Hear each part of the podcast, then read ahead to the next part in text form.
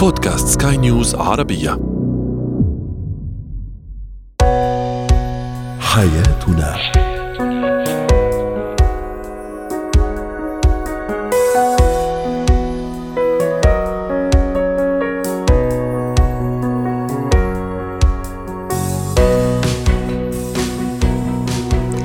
مستمعينا الكرام أهلا بكم معنا إلى حياتنا فضاؤكم اليومي الذي يعنى بشؤون الأسرة وباقي الشؤون الحياتية الأخرى والذي يمكنكم الاستماع إليه عبر منصة سكاي نيوز عربيه dot com slash podcast وباقي منصات سكاي نيوز العربية الأخرى. شاركونا عبر رقم الواتساب 00971 561 886223 معي أنا آمال شابة. اليوم سنتحدث عن البخل العاطفي عند الشريك. ما هو أسباب هذا البخل؟ كيف نتعامل مع شريك البخيل؟ عاطفيا. أيضا كيف أتعامل مع غيرة الأطفال أو أطفالي فيما بينهم؟ وأخيرا كيف أكون سفيرا جيدا وممثلا جيدا للمؤسسة التي أعمل لديها؟ هو وهي. لا شك أن هناك بعض الأسس والقواعد الضرورية والأساسية التي يجب وضعها بين الزوجين للحفاظ على العلاقة العاطفية ومن بينها العطاء وعكس العطاء هو البخل. من هنا طرحنا أو موضوعنا اليوم البخل العاطفي عند الشريك. ما الذي يجعل الشريك بخيل عاطفيا؟ هل العلاقة؟ وهل كل شريك بخيل عاطفيا؟ هو كذلك ماديا؟ هل هو بخيل أيضا في وقته وفي مشاعره؟ دعونا نتعرف على حيثية هذا الموضوع مع دكتورة كريم إلي المستشارة النفسية الأسرية ضيفتنا العزيزة من بيروت. يسعد أوقاتك يا دكتورة كريم. متى أقول عن شريكي زوجا كان أم زوجة إنه بخيل عاطفيا؟ بكل بساطة وبالمختصر إذا ما بيعبر عن انفعالاته تجاه المواقف يلي بتصير وتحديدا بالمطارح يلي فيها انفعال مختلف عن الانفعالات التفصيلية اليومية يلي بنكون عم نعيشها آه بحياتنا. يعني عندما يحصل أي آه تصرف أو أي سلوك أو أي موقف يحتاج إلى آه رده فعل من خلاله وهون تحديدا ردة فعل عاطفية تعبير انفعال ومنلاقي الشريك آه، عم ببادر ببرودة. وهون هلأ بعد شوي رح نحكي معك أكثر إذا هيدي البرودة هي حقيقية أو أو بس آه، بالظاهر ولكن داخليا هو عم بيتفاعل طب دكتورة كريم أنا راح أضيف كمان بعض النقاط ويا ريت تشاركينا فيهم ونشارك السادة المستمعين. هل أيضا الشريك أو الشريكة اللي يبخل علي بوقته مثلا هل هذا أيضا يعتبر بخيل عاطفيا؟ ما يعطيني كثير من وقته أو ما تعطيني كثير من وقتها من اهتمامها دائما مشغول دائما عنده عمل هي أيضا دائما مع الأولاد مع يعني تمارين ووظائف الأولاد في البيت هل هذا أيضا جانب من جوانب البخل العاطفي عند الشريك؟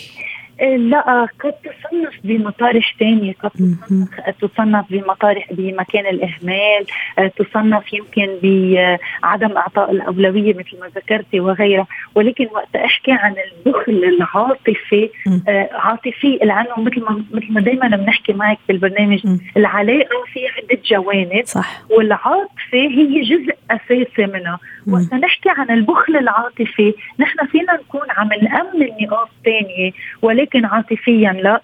وفينا ما نكون عم نأمن نقاط ثانية ولكن ما بنحطها بخانة جميل. البخل العاطفي دكتورة كريم الشريك أيضا اللي ينسى مثلا خلينا نقول المناسبات المهمة بالنسبة لي. خلينا نقول عادة بالنسبة للمرأة عيد زواجهم عيد الميلاد مثلا. أو أنا أيضا بالنسبة كزوجة أنسى الأشياء المهمة والمفاجآت الحلوة وأنسى أني أحضر هذا المفاجآت في المناسبات السعيدة.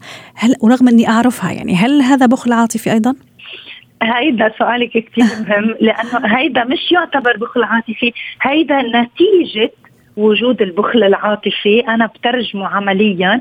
وحدة من هالتفاصيل يلي بترجم فيها غياب بخلي أو غياب عاطفتي أو وجود البخل العاطفي هي مثل ما بيقولوا التفصيل وتصويره بالتفاصيل من بين آه، عدم التعبير بس ارجع على البيت عدم عدم تذكر المناسبات اللي لإلي بتعني لي آه، عدم إعطاء أولوية آه، مطرح يلي أنا بيكون موضوع كثير عمل لي اكسايتمنت ومهم بالنسبة لإلي وغيرها. فاذا هيدي الأمثلة يلي عم تعطيها هي نتيجة غياب البخل العاطفي بتترجم البخيل عاطفيا هل هو الشخص غير رومانسي؟ أكيد. غير رومانسي لأنه الرومانسية هي قمة التعبير. آه واحيانا كثير وقت يكون شخص رومانسي هو شخص آه بيروح أحيانا ل ل اكستريم بالتعبير. على عكس البخيل عاطفيا يلي بيكون متحفظ كثيرا على آه، آه، مشاعره يلي بيكون عم بيعد مشاعره إنه أحيانا كثير بفكر إنه أنا امبارح تفاعلت ما في لزوم كل يوم أتفاعل. أو شفتيني قلت لك حتى ما أعودها كثير أو ما اعوده كثير مش ضروري ضلني أذكرك إنه أنا قلت لك مبروك أو أو عبرت إنه شغلة حلوة صارت. فقديش بيروح الرومانسي لأفكار وابتكار خلاقة. تعبير صح. صحيح وبالتعبير آه بيلون بيكون عنده تحفظ وبلوكاج بيكون عنده تسكير آه آه الشخص البخيل عاطفيا. ومثل كل الحالات البخيل عاطفيا فيه يكون معتدل ليكون بخيل عاطفيا مرضي. طب دكتورة كريم حتى نروح بعدين لشق حكيتي كثير مهم إنه لا هو بخيل عاطفيا بس ظاهريا لكن هو عم يحس بالأشياء وبالمشاعر بس ما عم يقولها. قبل هذا البخل العاطفي هل هو معدي؟ إنه أنا مني بخيل عاطفيا بس شريكي بخيل هل ممكن يعديني مع الوقت إنه خلاص أنا أبطل يعني أكون معطاء؟ لأنه هذا العطاء عم يقابله ببخل سواء زوج أو زوجة. مش بيعديني أنا ممكن أعمل ردود فعل لأنه إذا أنا منا بطبعي البخل العاطفي ممكن أتحول لبخيل عاطفيا مع شريكي البخيل ولكن آه، طبيعتي هي اللي بتطغى مع بقية الأشخاص. فضلني عم حافظ. فاذا إذا أنا تحولت إلى بخيل عاطفيا مع شريكي البخيل عاطفيا بكون أنا عم بعمل معاملة بالمثل عم بعمل رده فعل صرت لحالة نفور من التعبير.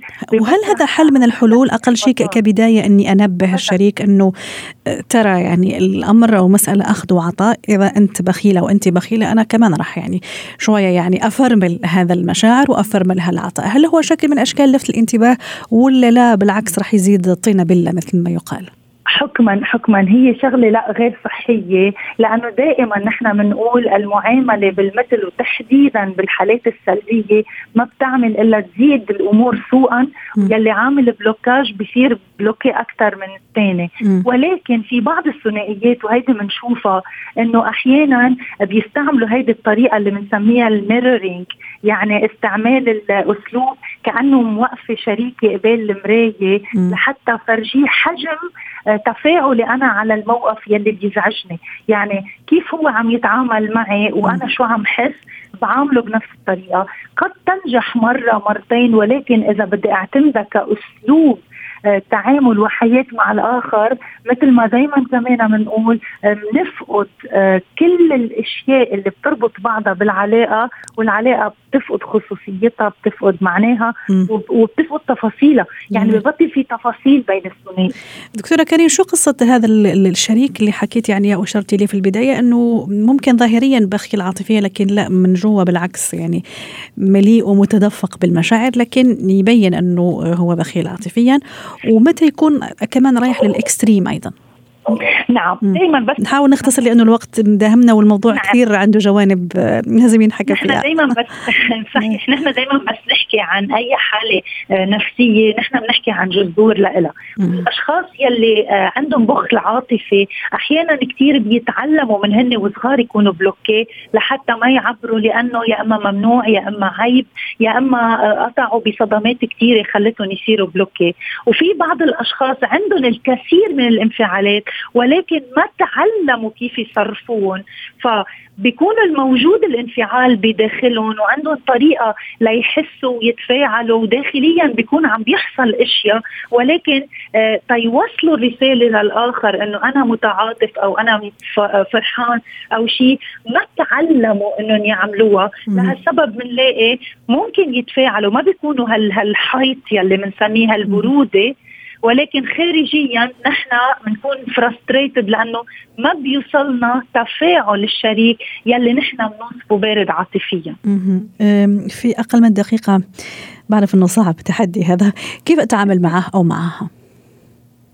أنا كثير مهم اعبر دائما أنا عن حاجاتي مع شريكي والأهم من هيدا إذا شي مرة عمل مبادرة وعمل جهد إنه يجرب يعبر لي ما دائما حسسه إنه غير كافي ومني مقتنع بدي دائما حسسه إنه اللي عمله رائع جدا ولكن أنا عندي حاجات معينة وبدي ضل نذكر شريكي بحاجاتي وبدي بالمقابل ضل عم بتصرف على طبيعتي وعبر له بطريقتي أنا عن كل الأشياء الحلوة اللي بتعجبني آه، استعمل أسلوبي بالتعبير ما اتقلده لإله. نعم. حتى ما يخلق أكثر نفور وتباعد. ضلني على طبيعتي إيجابية وغيرها. ودائما ذكروا عن حاجاتي الإيجابية للتعبير. قديش التعبير لإلي مفيد قديش نعم. التعبير آه بينميني عاطفيا وبيقربنا من بعض. شكرا لك دكتورة كريم اللي سعدتينا اليوم بهذه المشاركة ضيفتنا العزيزة من بيروت. زينة الحياة. اليوم في زينة الحياة نتحدث عن غيرة طفلي أو الغيرة بين أطفالي. في الحقيقة لما يكون عندي أكثر من طفل. رحبوا معي بنور وليد الخبيرة التربوية ضيفتنا العزيزة من أبو ظبي. يسعد أوقاتك أستاذة نور. أنا أمام مأزق ومشكلة تتكرر يوميا. أنا كأم عندي أكثر من من ولد ومش عارفة أحلها. يتعلق الأمر بالغيرة بين أطفالي أه كيف أتعامل معها؟ وبعدين أولا إيش السبب؟ ليش يخل يخلي أطفالي أو ما الذي يجعل أطفالي يعني يبدون هذه الغيرة أحيانا كثير بشكل مبالغ فيه رغم إني أحاول قدر الإمكان أني أكون عادلة فيما بينهم؟ غيرة الأطفال بتيجي سببها الرئيسي من سلوكيات الأهل يوم إجا الطفل الثاني. من أول ما إجا الطفل الثاني صار في خلل بالسلوكيات وبالتربية وبيكونوا مش قصدينها يمكن عشان الطفل الثاني بيكون صغير وبده اهتمام أكثر فقلت الاهتمام مع الأول مع إنه الطفل الأول قارن إنه الاهتمام خف في اهتمام أكثر للثاني. بنفس الوقت التمييز. في كثير سلوكيات الأهل ما كانوا منتبهين فإجا الطفل خاصة إذا كان أيضا ظل وقت طويل هو وحيد يا أمه يعني يعني ست أو سبع سنوات ثم إجا الولد الثاني أكيد كان رح يستأثر بكل الاهتمام أنا ك يعني كأمه ثم بعدين يجي المنافس إذا صح التعبير.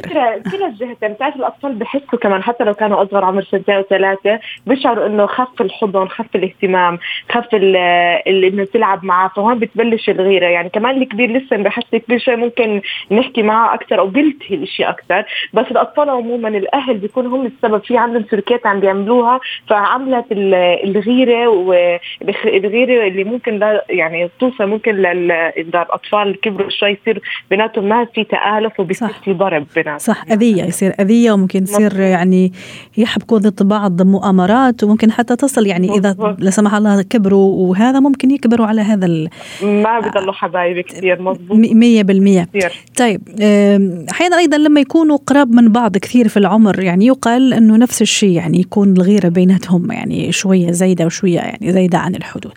أستاذة نور كيف أنا أتصرف لما فعلا تكون هذه الغيرة و... وأشوفها يعني يترجموها اطفالي زي ما تفضلتي ممكن يضربوا بعض، ممكن يجوا يشتكوا على بعض، ممكن بيقولوا على بعض أشياء مش صحيحة، يعني كيف أتعامل معاهم في هذا الوضع؟ تمام. هلا الفكرة إنه عشان نحل هاي المشكلة حنبدأ إنه لازم الأهل يعرفوا إنه لازم يكونوا عادلين مع الكل يعني يحتووا الكل يعطوا الحب للكل والحضن للكل. ما يجي يقول لك أنا اليوم بحبك وبحب أخوك أكثر لا في مقارنة ولا تمييز. صح. ونعطي للكل الحب والاهتمام والعدل.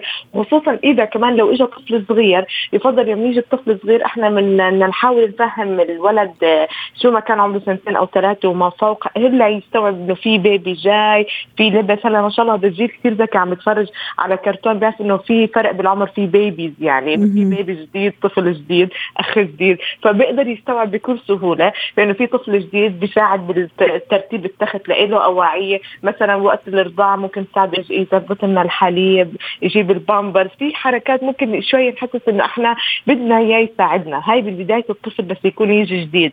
بس يكبر شوي لازم نعمل إشياء مهمة جدا عشان ما يضل في غيرة. لازم نشاركهم مع بعض باللعب. يعني أنا أجيب ألعاب تكون مشتركة. حتى لو كان عندنا ولد وبنت لا بنجيب ألعاب مشتركة مع بعض. ممكن نلعب مع بعض مونوبولي شطرنج نلعب كرة قدم باسكت بول نعمل فريق. هاي لعبة الفريق أو نوحد مع بعض باللعب. هون إحنا نربطهم مع بعض بصير تآلف في لعب في مشتركة مع بعض. أما إذا نخلي كل واحد لحال أنت أكبر من هذا أنت بنت أنت ولد فهون عم نعمل شوي فروقات. صح. وهيك ما حنخليهم مترابطين أكثر وممكن يصير في في غيرة. فلابد إنه نشوف ألعاب. وكمان في نقطة مهمة نحاول نجيب كمان كتب أو قصص مغزاها الأخوة المساندة المحبة الاحترام. فلا بد نجيب هاي الكتب تكون هي طريقة غير مباشرة أكثر إنه بس نقرأ لهم القصص يعرفوا إنه آه، الأخوة فيها حب احترام آه، تبادل بالألعاب تبادل بالمودة. فلا بد إنه الأهل يركزوا بهاي هاي النقاط أكثر شيء عشان يقدروا يصلحوا الوضع بيناتهم هم والصغار. صحيح. وممكن أيضا آه، أستاذة نور لما لا نحول هذا الغيره غيرة الطفل إلى حافز ممكن حتى إلى منافسة لما لا يعني المنافسة الشريفة أنا أقصد بين الأطفال بين أطفالي بدل تكون غيرة لا تكون منافسة على شيء كويس ممكن على نقاط في المدرسة على التفوق على أي شيء. المهم يعني ينمي فيهم هذا الروح بدل الغيرة ونحولها لشيء حافز وشيء تنافسي إذا بدك. مضبوط زي ما حكيتم قلنا ألعاب ملاعب في ربح وخسارة صح؟ ولا لأ. فأنت إذا خسر إحنا نتقبل خسارته وننبسط الثاني ده ربح والعكس كذلك. فهي تبلش من البيت. لازم أول شيء ببلش معهم باللعب وبعدين بالمدرسة. لابد إنه هلا اختلاف الأعمار يعني لازم كمان ما نركز إنك أنت صف رابع وأنت صف ثاني. ما فينا نقارن يعني انك أنت بعمرك وأنت بعمره. بس هي زي ما أنت حكيتي لازم آه، نحدد بعض إذا هذا ربح وهذا خسر بس باللعب أكثر. طفل بدك تعلميه بطريقة اللعب هي أسرع طريقة إنه هم يلعبوا يعرفوا القيم والأخلاق والربح والخسارة والروح المعنوية. رائع. وحتى نختم معك يا أستاذة نور. أيضا آه، ضروري كثير هذا النقطة. أنا أحب يعني أضوي عليها موضوع الاتفاق بيني وبين الأب. ممكن أحيانا مش أحيانا دائما الولد ذكي جدا ويعرف يميز المشاعر ويعرف يميز متى أنا أعطيت أكثر ومتى أعطيت أقل ولمين أعطيت ولمين ما أعطيت. فكثير ضروري إنه أكون أيضا متفقة مع الأب على هذا النقطة على هذا النقطة الأساسية إنه عدم إنه ما نفرق بيناتهم إنه الاهتمام نفسه والحب نفسه حتى ما تكون هذا الغيره لأنه أحيانا أنا كأم ممكن عندي يعني ما أقول ميل أو حب أكثر لكن يعني ها لابن دون آخر ممكن أيضا الأب فالولد يلعب أيضا على هذا على هذا الوتر. آه صحيح كلامك وهذا أهم شيء محتاج الأب وقت ما يجي الطفل الجديد، الطفل الجديد تكون الأم يعني يا دوب طالعة من الولادة والنفس والرضاعة والسهر والتعب، فيمكن تكون عن جد عندها تقصير مع الأطفال الأكبر منه، فلا بد هون الأب يمسك مسؤولية إنه يهتم بالاولاد الأكبر، يعطيهم الوقت الأكثر اللعب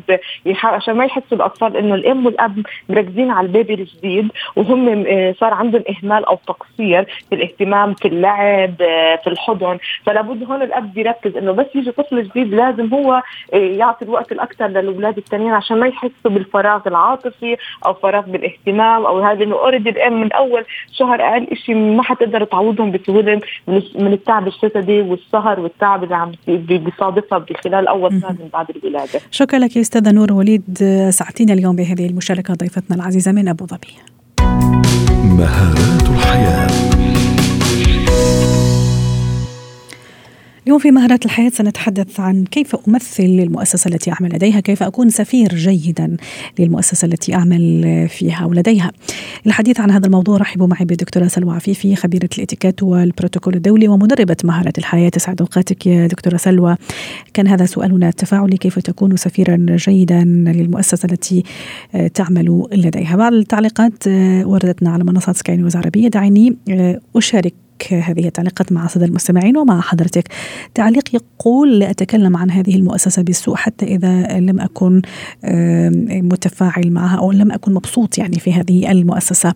آه، تعليق آخر يقول مظهري وشكلي لازم يكون لائق أيضا حتى خارج العمل لأني أمثل هذه الشركة أو هذه المؤسسة. وأخيرا نهى تقول تصرفاتي لازم تكون محسوبة وأعمل لها ألف حساب.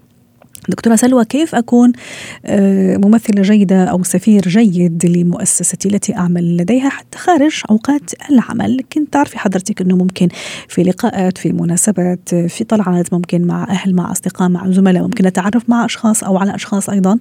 فأكيد أول سؤال آه، أسأل يعني مثلا حضرتك وين تشتغلي مثلا أو شو بتشتغلي؟ أكيد لازم اسم المؤسسة اللي أنا أشتغل فيها أو لديها. فكيف أمثل هذه المؤسسة أحسن تمثيل؟ يسعد اوقاتك يا أستاذة أمان على المواضيع الحلوة اللي بتختارها الله يخليكي. وأنت خير سفيرة لمؤسستك الحقيقة. الله يعيشك ربي يخليك. آه والله. نحن فعلا بالفعل على فكرة إحنا سفراء لأنفسنا لبني جنسنا آه سواء كنا سيدات أم رجال لأسرنا لمهنتنا آه لمؤسساتنا وأيضا لبلادنا خصوصا في الغربة أو حتى داخل البلد يعني. فلا دائما آه الالتزام بالقواعد السلوكية عموما حتى لو كنا خارج أوقات العمل. هناك في آه لياقة آداب سلوك في كل مكان. إذا أنا التزمت في آه، بآداب السلوك في كل مكان أكيد أن أنا سأكون خير سفيرة حتى لو أنا رايحة البحر مثلا. بس أنا ملتزمة بالآداب العامة بالمانرز بالأخلاقيات صح. آه، صوتي ما يعلاش ملابسي لابسة الملابس المناسبة في المكان المكان المناسب. خاصة أنا مثلا أنا كل الناس بتبص لي لأنه أنا بدعي أو مش بدعي يعني أنا بتكلم على الإتيكيت تحديدا. صح. أكيد لابد أن بنقول بالإنجليزي to walk the talk أو نعكس ما نقول. صح. يعني تكوني تحت المجهر يعني. طبعا أنا تحت المجهر طبعا صحيح. جدا. ومع ذلك أنا نفسي أنا اكون م. نفسي على فكرة. ولكن نفسي هي إنه أنا أحترم خصوصيات الآخرين مثلا. م. يعني أنا لا أتعدى هذه الخصوصيات. آه لنعود مرة ثانية على موضوع إنه كيف أمثل المؤسسة. خلينا نقول مثلا إذا أنا آه مؤسستي تبيع منتج معين أو آه أو خدمة معينة. وتدعي الجودة. طب ما أنا شخصيا كسلوى مثلا لابد أن يكون لدي جودة في عملي أيضا. إذا آه، مثلا أنتم مثلا هنا تبيعوا هواء صح؟ يعني وقت الهواء ال airing time هو هو مصدر الدخل بالنسبة لكم. آه، حتى على المستوى الشخصي نقول مثلا أستاذة أمال تعمل في Sky News Arabia مثلا. طيب لما أخذ معاها موعد شخصي أكيد هي تحافظ على مواعيدها. أو حتى موعد عمل. فلا بد أن نكون فعلا أوه هذه أنا حين تعمل لي مشاكل كبيرة ترى لأنه فعلا زي ما تفضلتي يعني اللي يشتغل في الإعلام ومذيع خاصة أنه الوقت نعم. عنده شيء مقدس جدا. هو ده. فلما تكوني أنت ملتزمة ممكن ناس تانية مش ملتزمة يعني ناس قصدي خارج مثلا الإعلام فهذه مشكلة كبيرة أنا شخصيا تواجهني يعني الالتزام بالوقت. إنما هي الفكرة إنه بس لما بنكون إحنا في إطار العمل سواء أنا رايحة مثلا اجتماع عمل أو أنا أمثل العمل لابد هذا بروتوكول. مثل ما قال المستمع الكريم إنه حتى لو أنا مش مبسوطة مع الشغل في النهاية أنا متعاقدة معاهم ولا زلت على قوتهم صح. ولا زالوا يثقوا في لأني أنا أمثلهم. رائع. والأسرار طبعا ما تطلعش أكيد.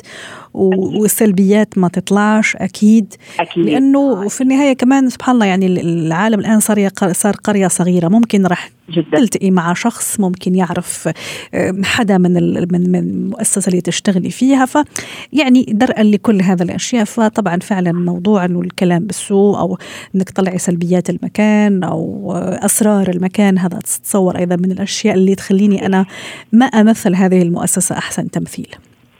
وعلى فكرة أحيانا في الانترفيو مثلا خلينا نقول مثلا حضرتك رايحة تقدمي في مثلا مكان آخر. بيسألك ليش تركتي المكان. طبعا. إذا تحدثتي بالسوء عن المؤسسة السابقة هو على فكرة سيفقد الثقه فيكي مثلا. فهذه من الأشياء آه، المهمة جدا. اذا لابد أن خليني أقول لك مثال مثلا. الموظف البنك. بدك لما تروحي البنك أكيد بتتعاملي مع التلر الصراف أو خدمة العملاء. صحيح. هل تعلمي من هو رئيس مجلس الإدارة مثلا أو هل قابلتيه؟ ممكن لا. م. بس رئيس مجلس الإدارة أو العضو المنتدب أو الرئيس التنفيذي أو الإدارة العليا تضع السياسات وتضع هؤلاء الناس اللي هم في الخطوط الأمامية ثقة فيهم لخير ممثلين أو سفراء لهذه المؤسسة، فما بالك باستهتار مثلا موظف من الخطوط الأمامية إن هو يصدر صورة أو رسالة خاطئة عن المؤسسة، هل هذا من الأمانة؟ صح 100% ليس من الأمانة، فلا بد أن نكون حريصين، وهنا برضو أريد أن أقول إنه كمان الإدارات العليا لما بتعطي اثورتي أو سلطات أو صلاحيات للموظف الخطوط الاماميه يكون أكثر انتماء وأكثر ولاء، لأنه هو اللي محتك مباشرة مع المنتفع أو مع المواطن أو مع العميل. صحيح. صحيح. دكتورة سلوى أيضا موضوع إحنا حكينا مثلا موضوع إنك تحكي بسوء عن المؤسسة أو عن الشركة نعم. اللي تعمل بها أحيانا أيضا أحكي بسوء عن أشخاص ممكن حتى أسميهم فأتصور إنه هذا شيء مش كويس يعني ما يخليني أو ما يعطي انطباع كويس على الناس اللي عم تسمعني. أي نعم عم تسمعني بس في النهاية الانطباع مش ولا بد عني. يعني مين هذا الشخص مثلا اللي عم يحكي على سين وصاد وعلى زملائه في المؤسسة وهم يوميا مع بعض؟ يعني ممكن حتى يفطروا مع نعم. بعض ويتغدوا مع بعض. فتصور أنه هذا أيضا انطباع سيء عن المؤسسة. أكيد إحنا ممكن ممكن نضرب مثل م. okay؟ بدون ذكر أسماء يعني أنا حتى في الدورات التدريبية أقول لهم دائما إديني مثل بدون ذكر اسم أي شخص حتى لو شخصية عامة. م. هذا ليس من الأصول ابدا إنه نتطرق لذلك. اسمحي لي أقول على حاجة مهمة جدا. في 30 ثانية يا دكتورة. ال personal brand أو ال corporate brand اللي هو العلامة التجارية سواء للشخص أو للمؤسسة. هذه شيء يعني متعوب فيه وعلشان توصل المؤسسه لأن يكون لها هوية أو ليكون لها براند آه، أنا لابد أن أكون بعكس نفس الشيء وأنا أؤمن بالقيم والمبادئ الأساسية. في كل تعاملاتي وكل علاقاتي مع الآخرين حتى آه، مثل ما قلتي إن كنت أمثلها في داخل أوقات العمل الرسمية أو حتى خارجها. شكرا لك دكتورة سلوى عفيفي خبيرة البروتوكول الدولي ومدربة مهارة الحياة ضيفتنا العزيزة من القاهرة.